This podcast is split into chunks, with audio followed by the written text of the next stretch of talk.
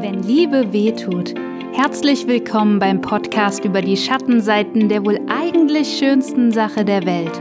Tiefgründig, emotional und echt. Ich bin Jenny und ich möchte dir gerne zeigen, dass du mit deinem Schmerz nicht alleine bist und dass auch für dich die Sonne wieder scheinen kann. Schön, dass du zuhörst. Ich habe so fest geglaubt, dass du mein für immer Mensch bist. Es war auch genau das, was du mir immer versprochen hast. Vielleicht bin ich jetzt deshalb wie gelähmt und betäubt, weil ich diese Wendung nicht habe kommen sehen. Ich schaffe es kaum mehr zu atmen. Alles in meiner Brust zieht sich zusammen, meine Hände zittern. Beim Versuch, die Tränen zu unterdrücken, spüre ich diesen heftigen Kloß im Hals. Ich ersticke ganz langsam, zumindest fühlt es sich so an. Mit Mut fangen die schönsten Geschichten an, hast du mir damals gesagt. Und ja, es begann doch alles so wundervoll. Du wurdest so etwas wie mein bester Freund, meine große Liebe, der Mensch, der mich am besten kennt und du der Mensch, den ich am besten kenne. Aus dir und mir wurde ein Wir, eine unerschütterliche Einheit. Und jetzt bist du mir plötzlich fremd. Ich kenne dich nicht mehr und in Zukunft werden wir uns höchstens mal zufällig irgendwo begegnen, beschämt lächeln und wortlos aneinander vorbeigehen. In der heutigen Zeit ist das wohl fast der normale Verlauf einer jeden Beziehung. Ich dachte nur nie, dass er auch auf uns zutreffen würde. Ich schaue dich mit tränenüberströmten Augen an. Es ist mein Lieblingsbild von uns, denke ich, und lass es zu den 100 anderen in die Erinnerungskiste fallen. Was genau soll eigentlich diese Sache mit der Kiste, in die man alles packt, was einem am Ende vom anderen noch bleibt, frage ich mich. So als hebe man das alles für später auf, als ob man das irgendwann nochmal brauchen könnte, so wie Weihnachtsdeko. Für den höchst unwahrscheinlichen Fall, dass du dann doch eines Tages weinend auf unserer gemeinsam gekauften Herzlich Willkommen wäre übertrieben, Fußmatte kniest, dich geirrt hast, mich plötzlich wieder liebst und du festgestellt hast, dass ich nun doch das Beste bin, was dir je passiert ist. Wenn diese ganzen Traumvorstellungen wohl endlich aufhören, frage ich mich zum 10.000. Mal. Ich verschließe die Kiste und halte kurz inne. Du musst das Gefühl der Trauer zulassen, haben sie gesagt. Das Gefühl will gefühlt werden, haben sie gesagt. Aber ich schaffe es schon wieder nicht. Ich ertrage es einfach nicht, dieses schreckliche Gefühl. Lasst mich, denke ich. Und so greife ich erneut in meine Kiste und nehme unser Bild, umklammere es so fest ich kann und sinke weinend neben der Kiste zu Boden. Guten Morgen. Ich bin gerade in den Tag gestartet. Es ist Samstag, yay! Und ich freue mich jetzt riesig drauf, diese Folge für dich aufzunehmen. Der Titel heute lautet: Warum ist es eigentlich so schwer, über jemanden hinwegzukommen? Und genau davon handelte ja auch gerade mein Text. Ich habe mich tatsächlich zu dieser Zeit so oft gefragt, warum es eigentlich so schwer für mich ist, diese Trennung zu überwinden und was mit mir nicht stimmt. Vor allem hatte ich doch schon so viele schwierige Herausforderungen im Leben überstanden und jetzt komme ich einfach nicht mehr klar. Ich habe angefangen zu recherchieren und ja, dabei ein paar interessante Erkenntnisse über mein Verhalten gewonnen und von den für mich am aufschlussreichsten erzähle ich dir jetzt. Nummer 1: Die sinnlose Suche nach einer Erklärung für das Verlasstwerden.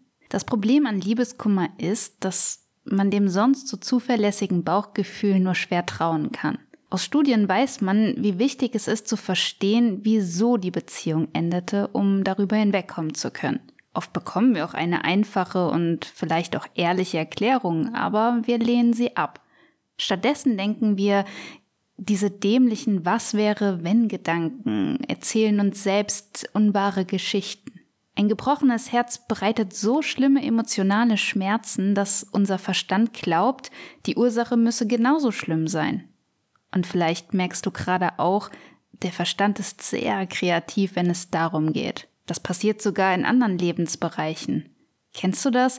Du kommst morgens total fröhlich zur Arbeit, grüßt freundlich deine Kollegin und ja, sie lächelt nicht zurück und nickt nur kurz und geht weiter. Na, welche Szenarien spielen sich jetzt in deinen Gedanken ab? Fragst du dich vielleicht auch, was du wohl falsch gemacht hast, ob sie dich nicht leiden kann?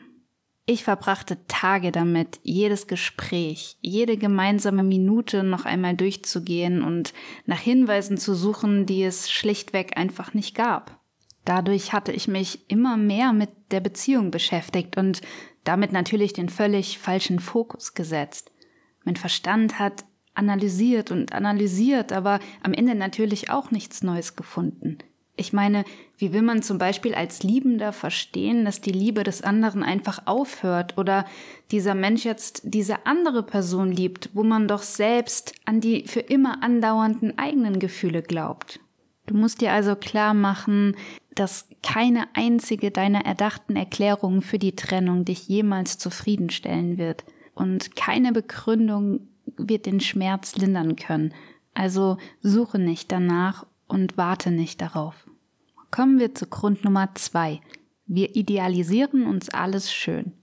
Liebeskummer ist ein Meister der Manipulation.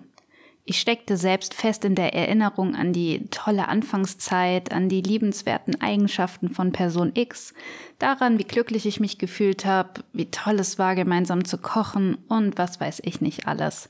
Der Verlust wurde dadurch nur immer schmerzhafter. Erinnerungen an Negatives kamen mir zwar in den Sinn, aber ja, das war jetzt alles auf einmal gar nicht mehr schlimm. Wer denkt in der Trennung schon an die vielen Streitereien, die störenden Eigenschaften, die unlösbaren Konflikte, die Dinge, auf die man in der Beziehung schmerzlich verzichten musste? Person X stand bei mir auf einem Podest, ganz weit oben, und ich war viel zu weit unten, um klar sehen zu können. Ich habe dann eine ausführliche Liste erstellt mit allen Gründen, wieso es nicht passte. Ich habe alle schlechten Eigenschaften von Person X aufgeschrieben und überhaupt alles, was für mich schlecht war an der Beziehung. Mein Kopf redete mir immer weiter ein, warum die Person perfekt war. Und jedes Mal, wenn das passierte, nahm ich dann meine Liste und las sie so lange, bis es endlich ruhig wurde in meinem Kopf. Ob das immer funktioniert hat? Nein, natürlich nicht. Aber es ist ein Anfang und wenn man darüber hinwegkommen will, dann muss man sich einfach immer wieder daran erinnern und sich immer wieder auch das Schlechte vor Augen halten. Ich hatte in dem Zusammenhang etwas ganz Schönes gelesen. Das hat mir irgendwie geholfen und vielleicht kannst du das auch anwenden. Es passt übrigens auf alle möglichen Entscheidungssituationen. Stell dir vor, du stehst an einer Weggabelung. Den linken Weg gehst du mit diesem Menschen weiter. Es geht also exakt alles so weiter, wie es bisher war. Und nein, dieser Mensch wird sich auch nicht ändern. Er wird weder schöner, noch treuer, aufmerksamer oder liebevoller. Den rechten Weg gehst du ohne Person X weiter. Oder als Beispiel ohne den Job, der dich gerade unglücklich macht. Und jetzt stell dir vor, du bist am Ende des Weges angekommen. Es ist exakt 5 Jahre später. Was glaubst du wohl, an welchem Ende dieser beiden Wege du glücklicher sein wirst? Ich finde, das ist ein total schöner Vergleich, weil es so ein bisschen die Perspektive ändert. In dem Moment, wo es einem so geht, sieht man nur die aktuelle Situation und man möchte diesen Menschen unbedingt wiederhaben, weil er ja angeblich so toll ist. Aber wenn man das Ende des Weges vergleicht, dann befindet man sich in einem Zustand in der Zukunft und aus der Perspektive betrachtet kann man ganz vieles relativieren. Meine Antwort war also immer die gleiche. Es war der rechte Weg. Dieser Weg ist vielleicht nicht leichter, aber freue dich einfach auf das, was dir hier vielleicht noch begegnen wird. Grund Nummer 3 ist die Angst. Viele Menschen haben Angst vor der Einsamkeit oder generell davor, alleine zu leben. Ich glaube, bei mir war es die Angst vor dem Loslassen selbst. Ich kann mich nicht mal von alten Kleidungsstücken trennen, aber ich glaube, ich bin damit nicht allein. Zumindest habe ich kürzlich von einer Umfrage gelesen, da ging es um das Thema Loslassen und ja, nach dieser fiel es scheinbar jedem zweiten schwer, sich aus vergangenen Beziehungen zu lösen oder den Job aufzugeben. Und jeder Dritte hatte auch Probleme mit dem Loslassen von Gegenständen. Es ist sogar scheinbar ein urmenschliches Bedürfnis, an Menschen oder Gegenständen festzuhalten.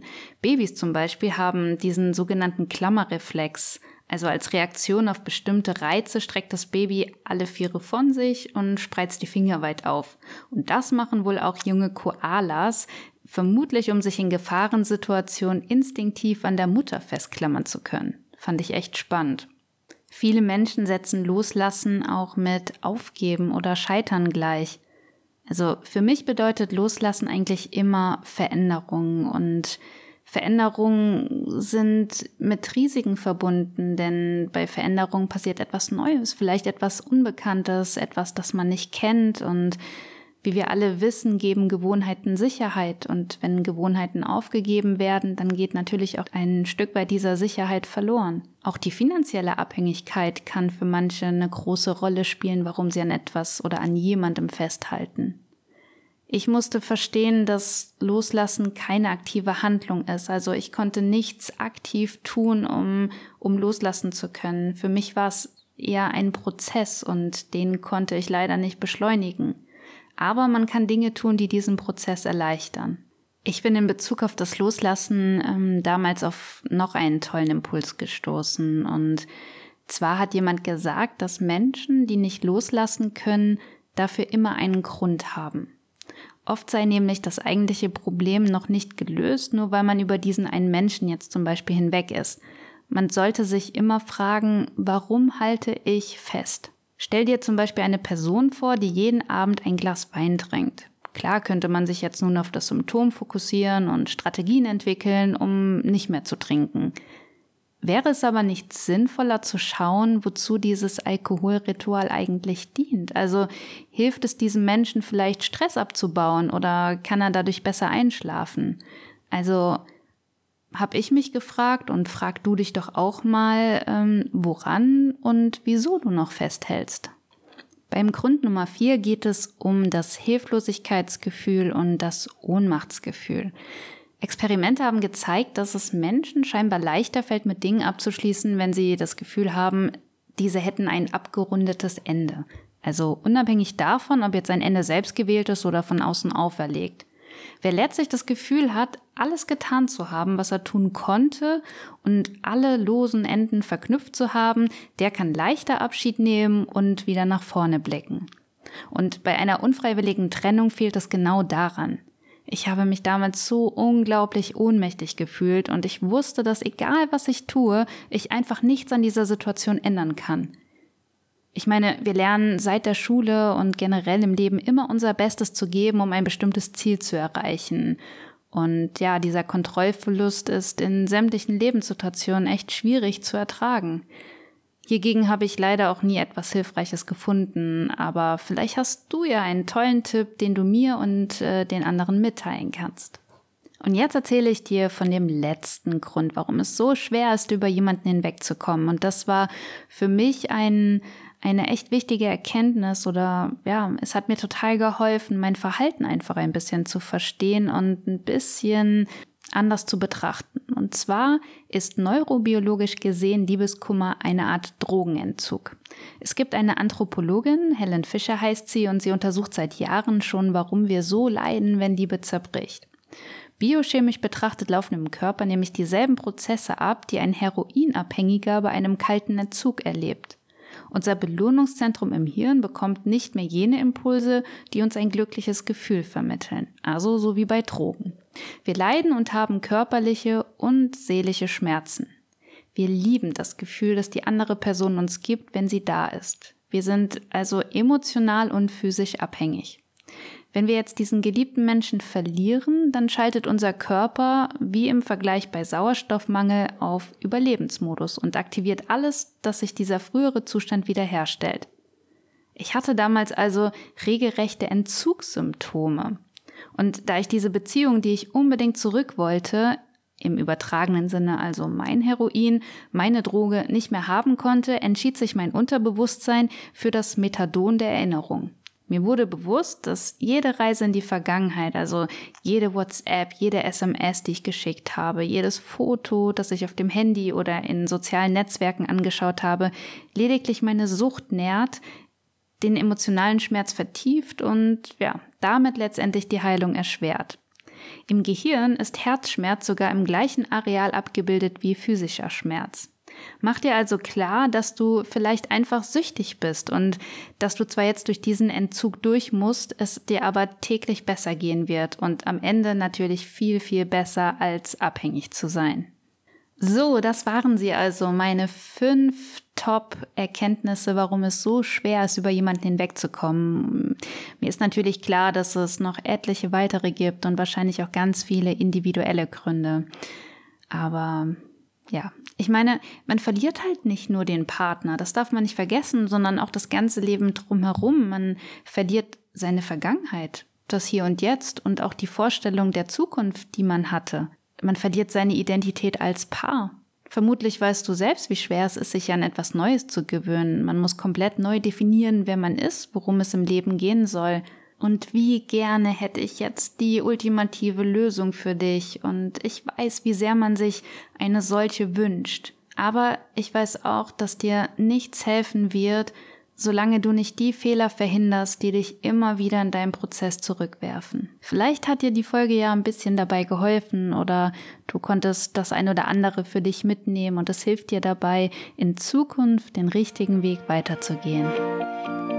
Vielen Dank, dass du dir diese Folge angehört hast. Ich hoffe sehr, dass du dich jetzt vielleicht ein klein wenig besser fühlst.